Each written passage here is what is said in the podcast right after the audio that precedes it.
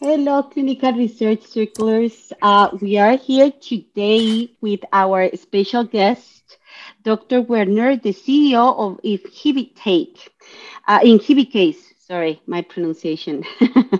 um, uh, the Inhibikase is a therapeutic and pharmaceutical company innovating in small molecule kinase. Is that the, the, the correct uh, way to say kinase. it, doctor? Okay. Kinase. Inhibitor, uh, therapeutic for treatment of neurological infections and neurodegenerative, uh, de- neurodegenerative uh, disease. And, uh, and uh, we're going to be discussing today most specifically about Parkinson's disease, which is a condition that is uh, is the second one that affects uh, after Alzheimer's uh, the population. I mean, we're going to be talking more most specifically in United States, but this is around the world. So, uh, doctor, could you please introduce yourself and tell us a little bit about your organization?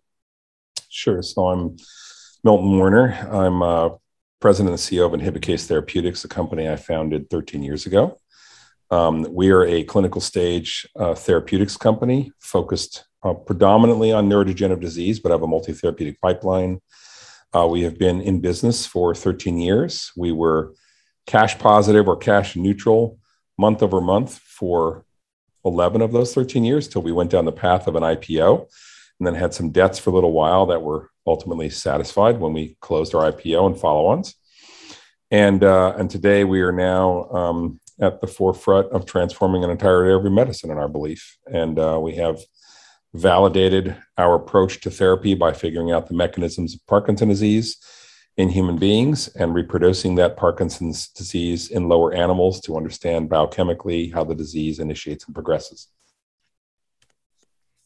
Okay, that's very interesting. So, why does it appears that Parkinson investments community investment community is not placing much uh, of a chance of success of the of your drug in uh, this class of therapy? Well, I think the Parkinson investment community isn't placing any hope in any drug, essentially. So, Inhibikase came into the public marketplace a little bit unusually most of the time, at least since 2008, companies like ours would seek an investment from a venture capital firm, or they would be founded by a venture capital firm.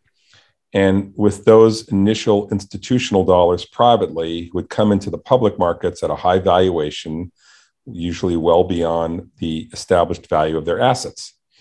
Uh, in our case, we were a revenue generating company, go figure, like a business, go figure, developing the underlying science for Parkinson's.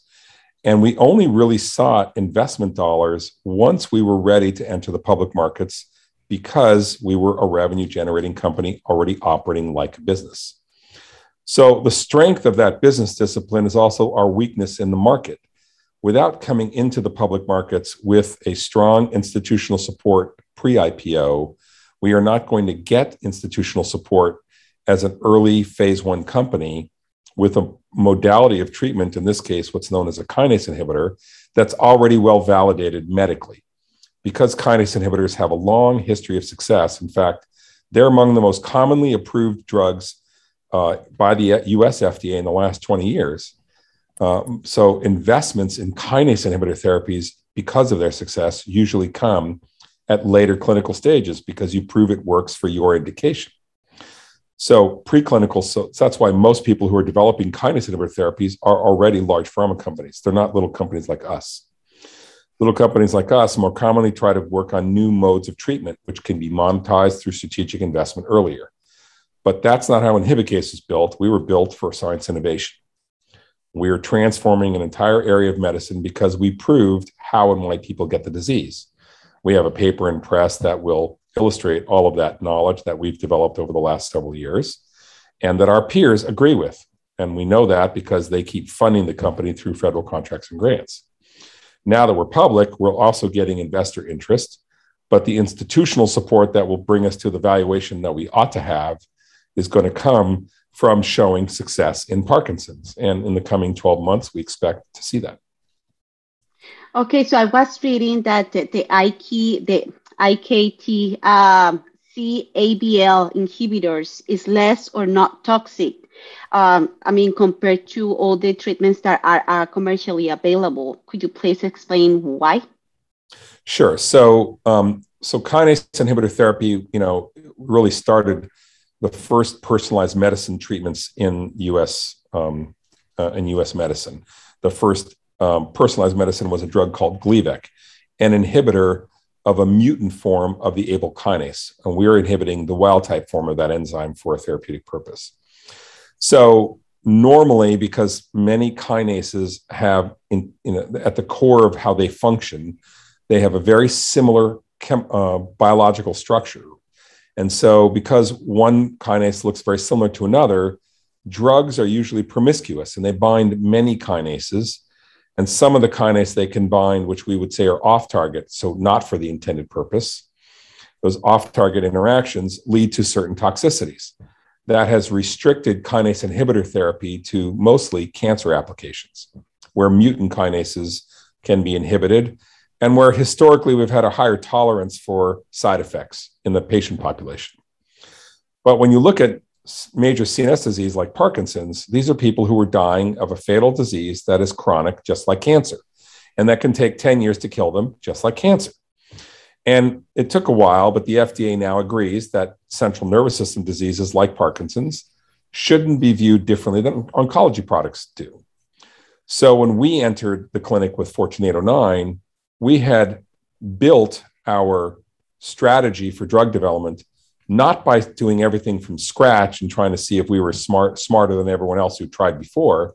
We built onto the successes of drugs like Gleevec and we made them better. And we changed their properties so they could get into the brain. In so doing that we were able to refine the selectivity of our drug so that it doesn't have off target effects linked to the toxicities that are well known, like cardiovascular toxicity or, or kidney toxicity or liver toxicity. Instead, 14809 was designed to only hit its target and not much else. When we went into the when we get into toxicology animals, we saw validation of those events. When we went into the clinic at the beginning of this year, or February of this year, we saw even further proof of that.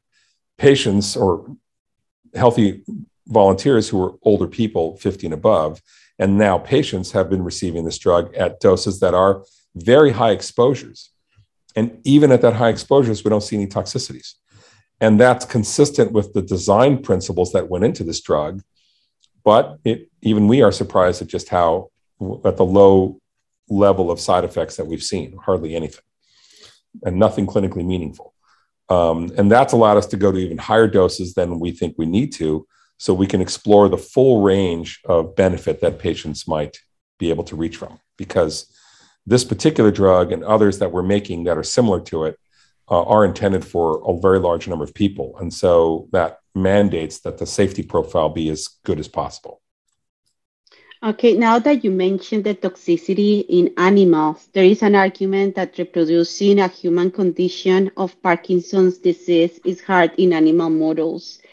Uh, so, how confident and close you are that our mo- that, that your model um, is able to simulate the human conditions?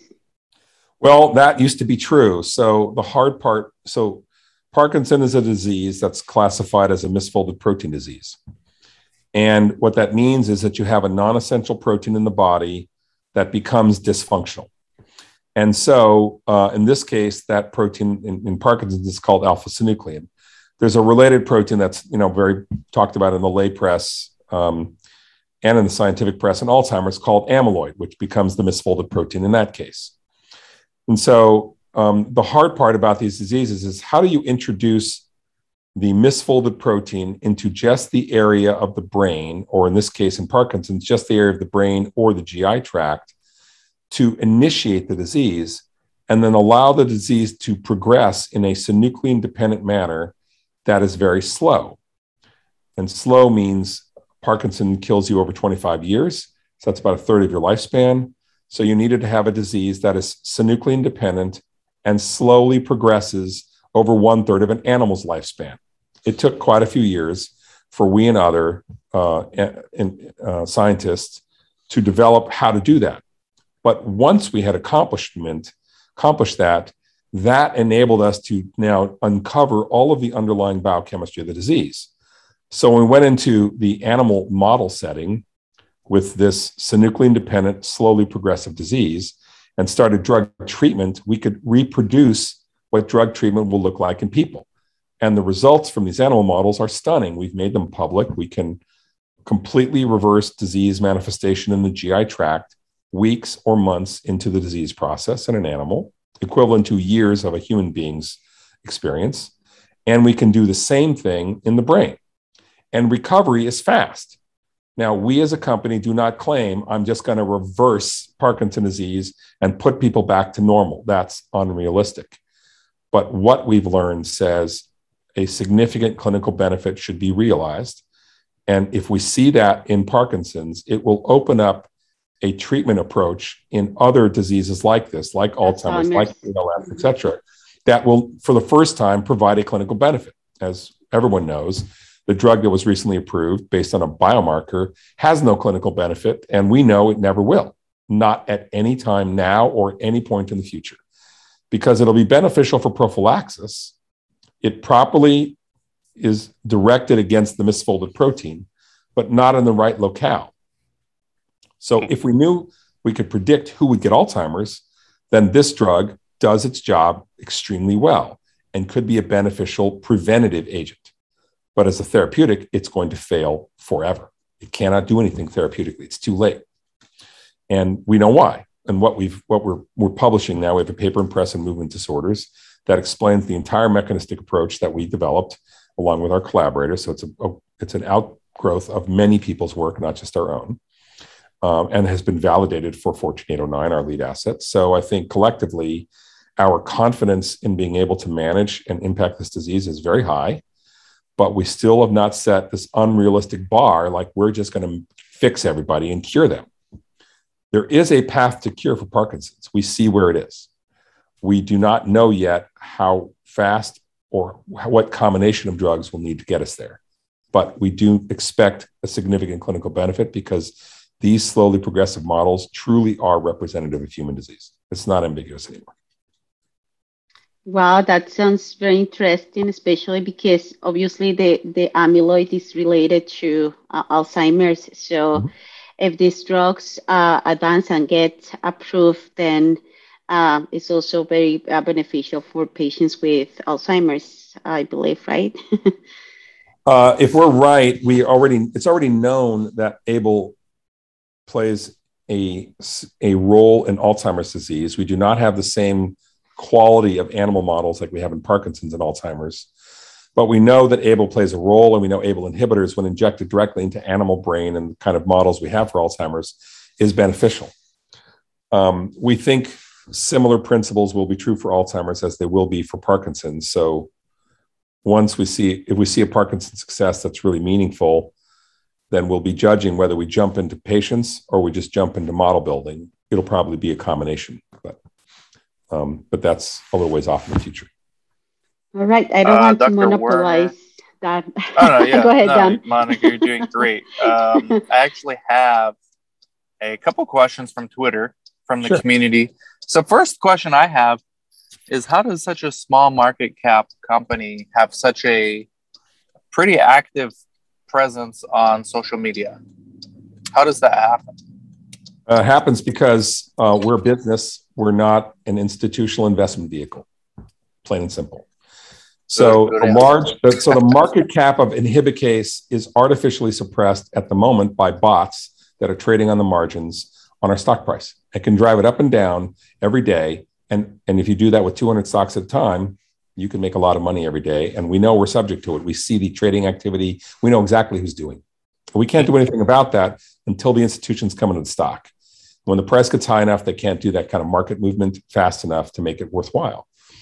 So the hard part for Inhibikase has been we came into the market like a disciplined business. Here's my thesis when I'm coming into the public markets.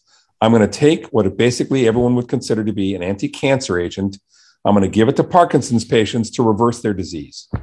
Now, who's going to invest in that? I mean, not even I would. So, and I'm doing it.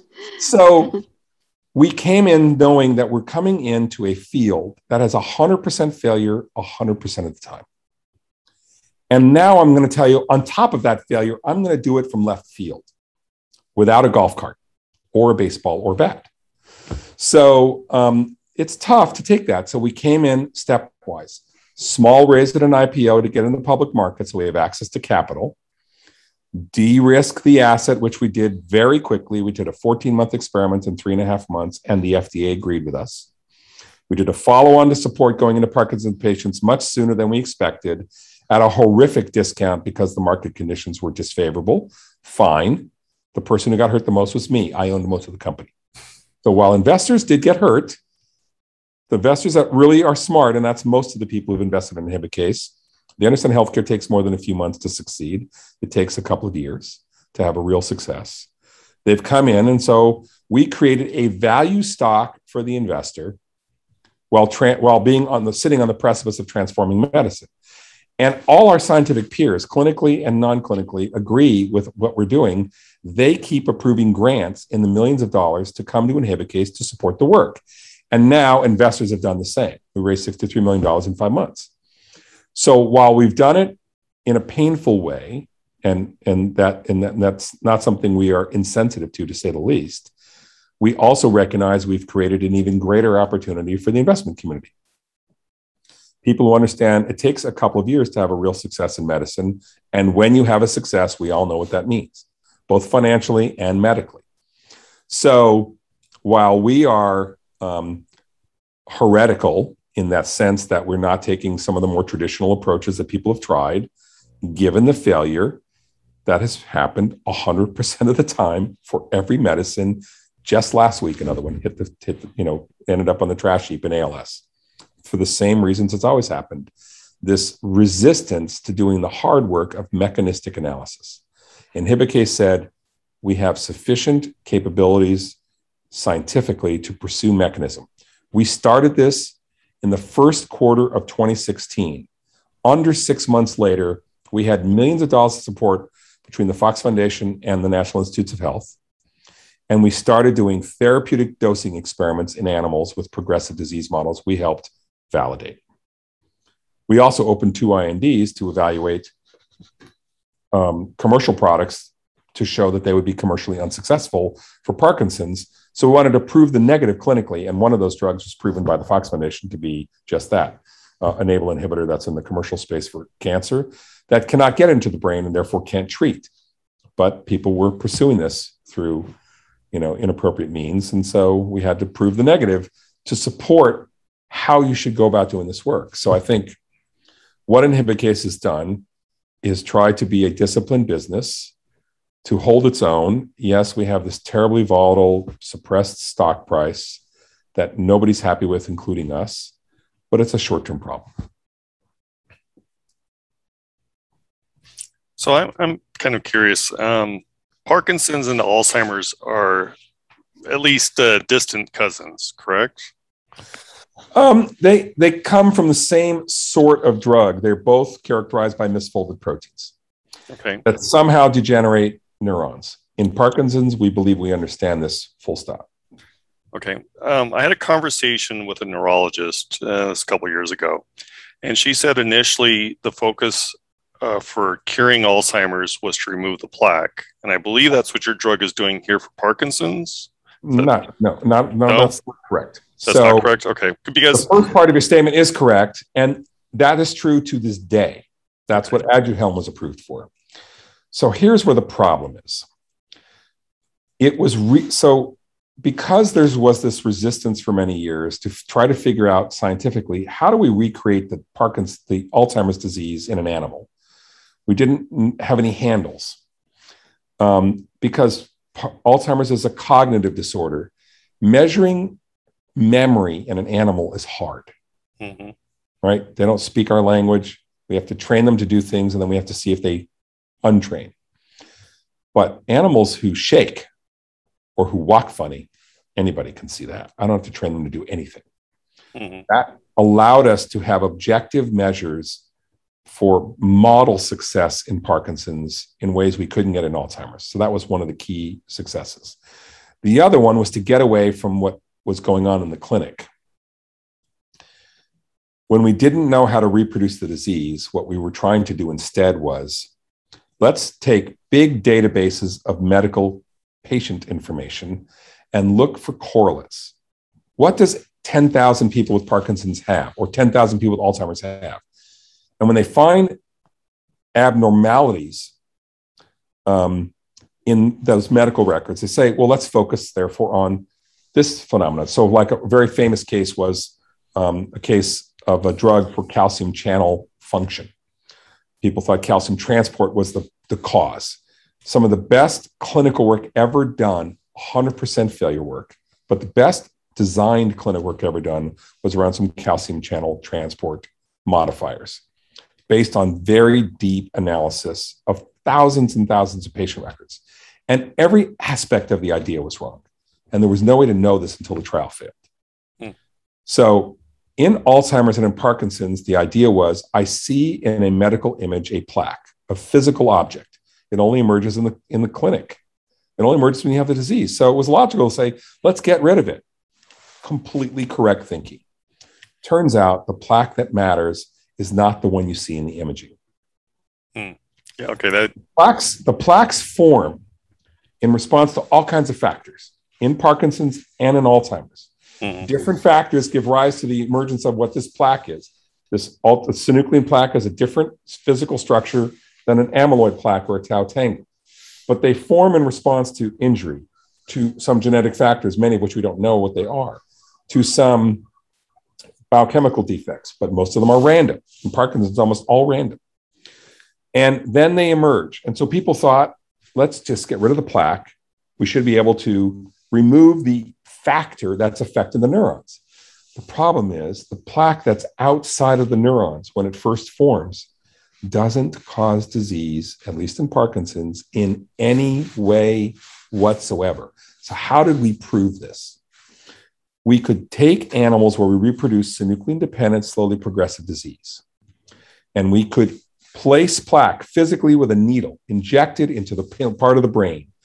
And then that seed will convert the endogenous plaque, the protein that they have, into the pathological form. So we can make it progress. But if we did that same experiment in an animal where we genetically deleted the target of our drug, the Abelson kinase, no disease whatsoever.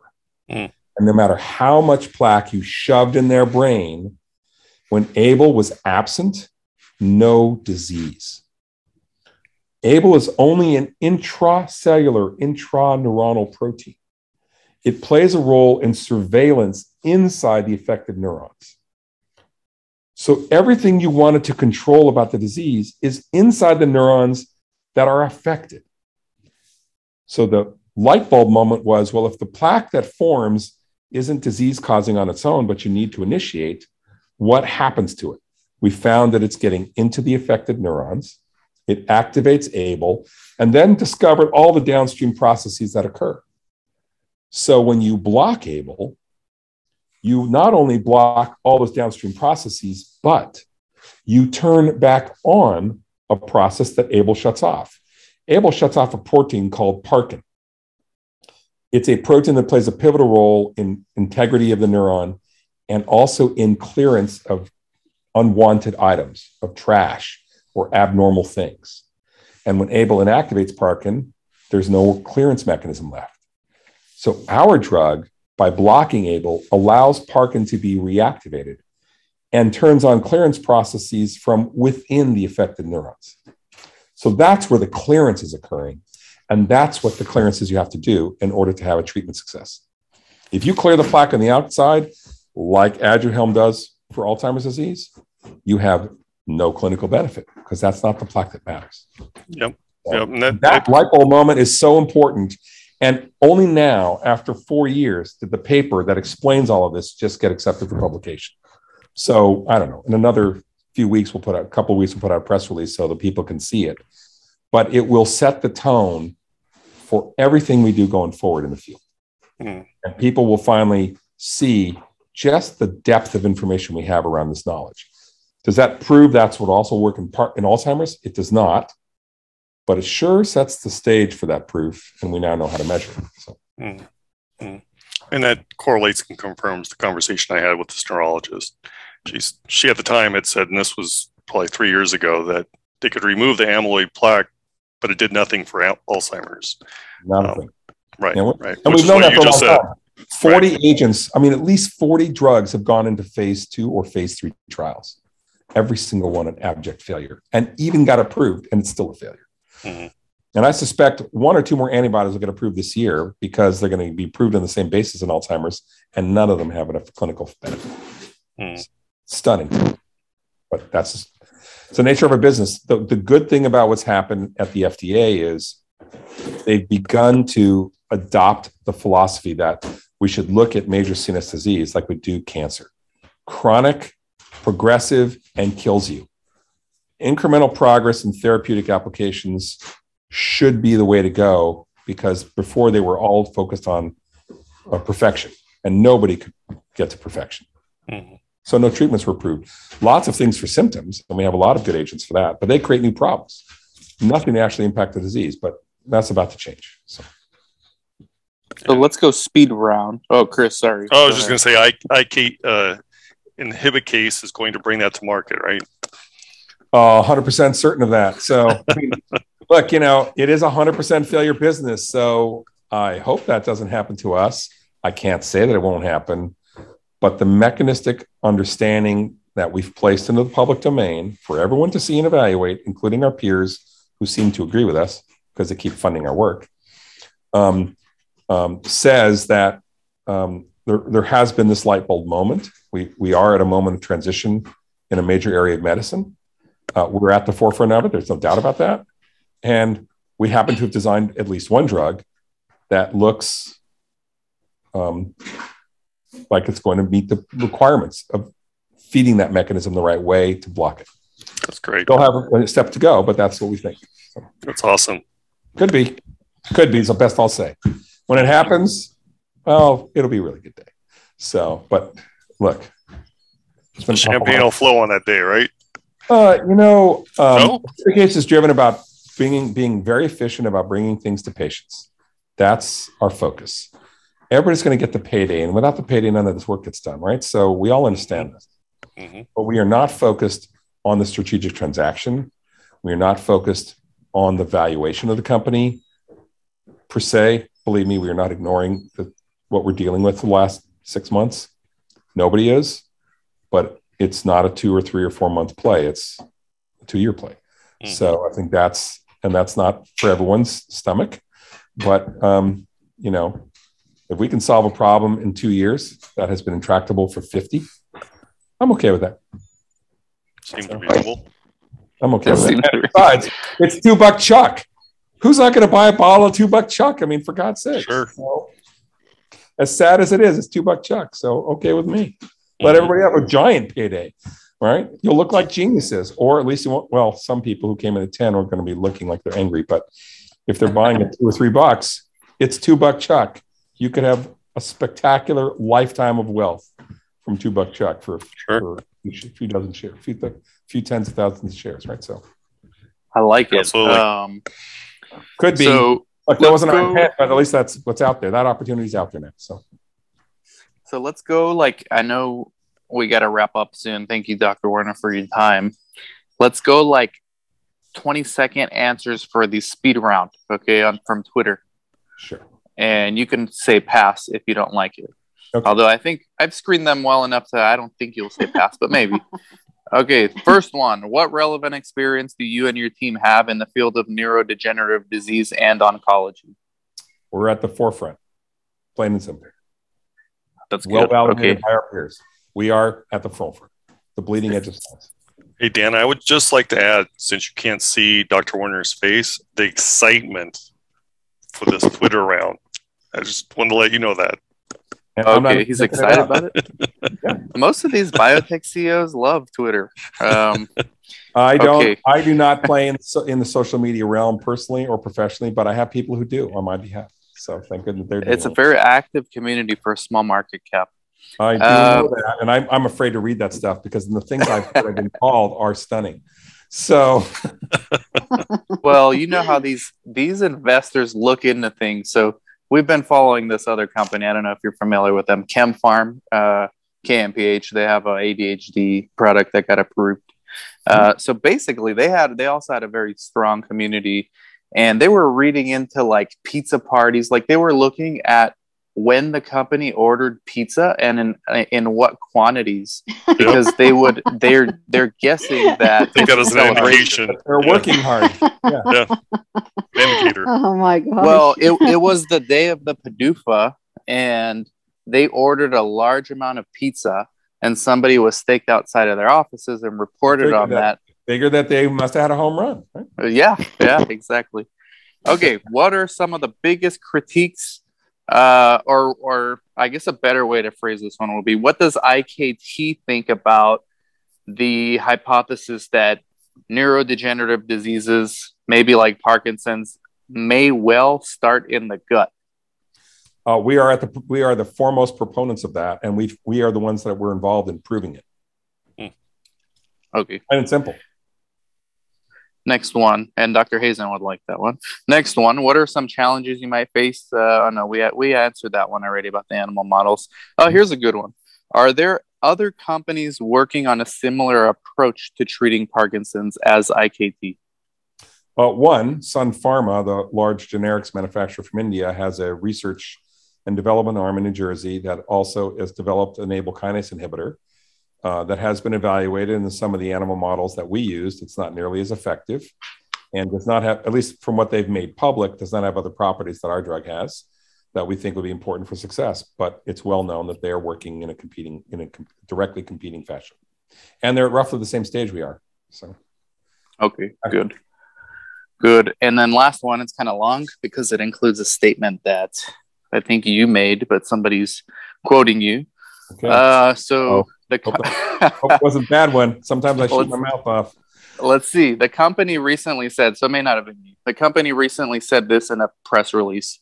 Following FDA review of these three month toxicology results and subject to agreement with the agency, the company plans to initiate a phase 2A study in 2022 with up to 120 Parkinson patients. In which quarter of 2022 do you expect this phase 2A to be initiated? Uh, I'm guessing Q2, but we've not made that formally public yet. I think that that's achievable.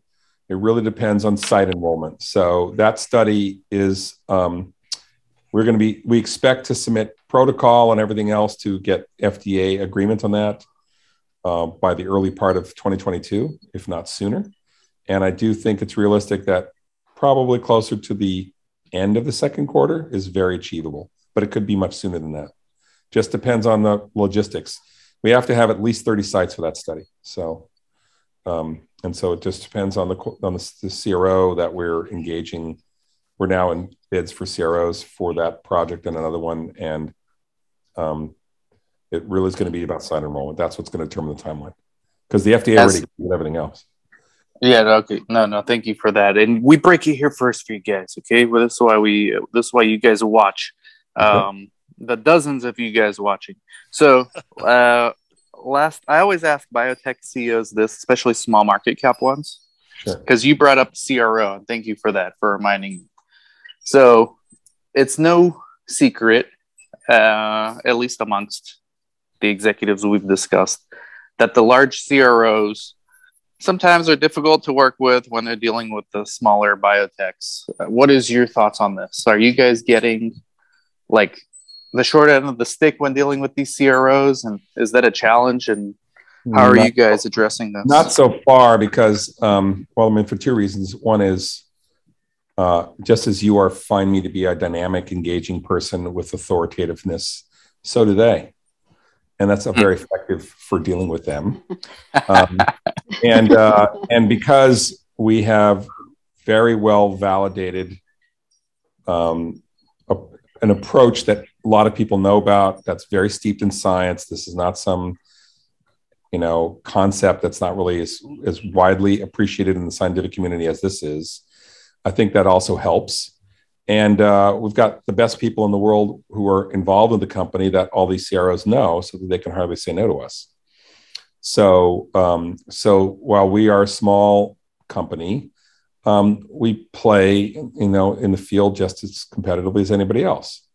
Uh, our biggest problem is that we have to go out and buy resources. We don't have them inside, which makes us take extra steps to get certain things done because we don't have them in house, and we're too small for that. I mean, I need the institutions to buy in, and if we didn't have a kinase inhibitor, but we had a gene therapy product or anything made of nucleic acid, every institution would be buying into us, and I wouldn't have any trouble at all. But mm-hmm. uh, we're very happy where we are. we've done, we've we put less money at risk. We've met our ob- objectives. We've proven our initial needs and validations. Those things make us a more realistic investment.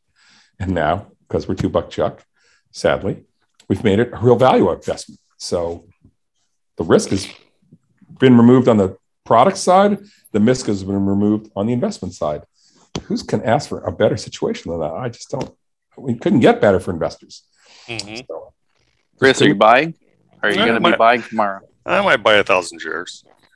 Okay. Oh, there we go. Got Every Chris block of shares matters. What I want is the people who are buying 500,000 shares because that's going to make uh, Yeah, that's not going to be me, but I hear you. Someone. So lots of people buying. Look, we know a bunch of retail shops are buying uh, through, I guess, some network they have. They're buying five and ten thousand shares a day, and they're building million share positions that way. Very to nice. Doctor, move. Now that we're mentioning the investors, I'm sure they would like to know uh, the, uh, about the fast track designation that you guys applied recently. Do you mm-hmm. think the data provided uh, to the FDA meet uh, the requirements? Well, the former head of neurology, who retired just before the current head did, says so. In fact, there was no reason. So they've asked for some additional information because. so we submitted our fast track designation a week after the FDA reviewed all our data. From the statutory requirement, the FDA was supposed to look into their own documents um, to obtain the information that they requested from us. But the reviewer is the is the uh, number two in the division in neurology, and she wanted everything in one document. So we had to repeat putting everything into one document to give her what she wanted in one document instead of her having to go into their database, which is well referenced with the documents already have. So uh, we expect that it will be successful. We don't know that. Um, it will be a beneficial regulatory milestone. It doesn't have the benefits overall that breakthrough designation does. But for us, it will be uh, another point of validation that the scientific basis of what we're doing, coupled with what we've accomplished in the clinic, forms the basis of the agency's attention. And uh, we think we deserve it. When do you expect the decision by the FDA? Well, technically, they have 60 days, but I suspect it'll be sooner than that. So, um, since the basis of the decision is already well known to them and they've reviewed it, we had to fulfill a statutory request, which we've done, and that was two two or three weeks ago. So, I mean, up to them. You know, they the agency is understaffed, and so everything's taking longer than you expect. But uh, technically, it has to be before the end of the year. So hopefully, it'll be before the end of this month if I'm lucky.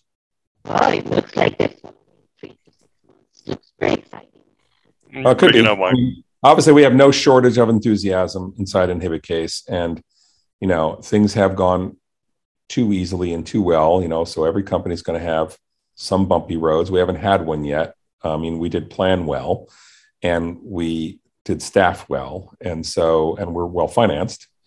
So, um, but you know, now that we're in patients, it's a much slower pace of enrollment. Nothing can be done to make that faster except to get more sites.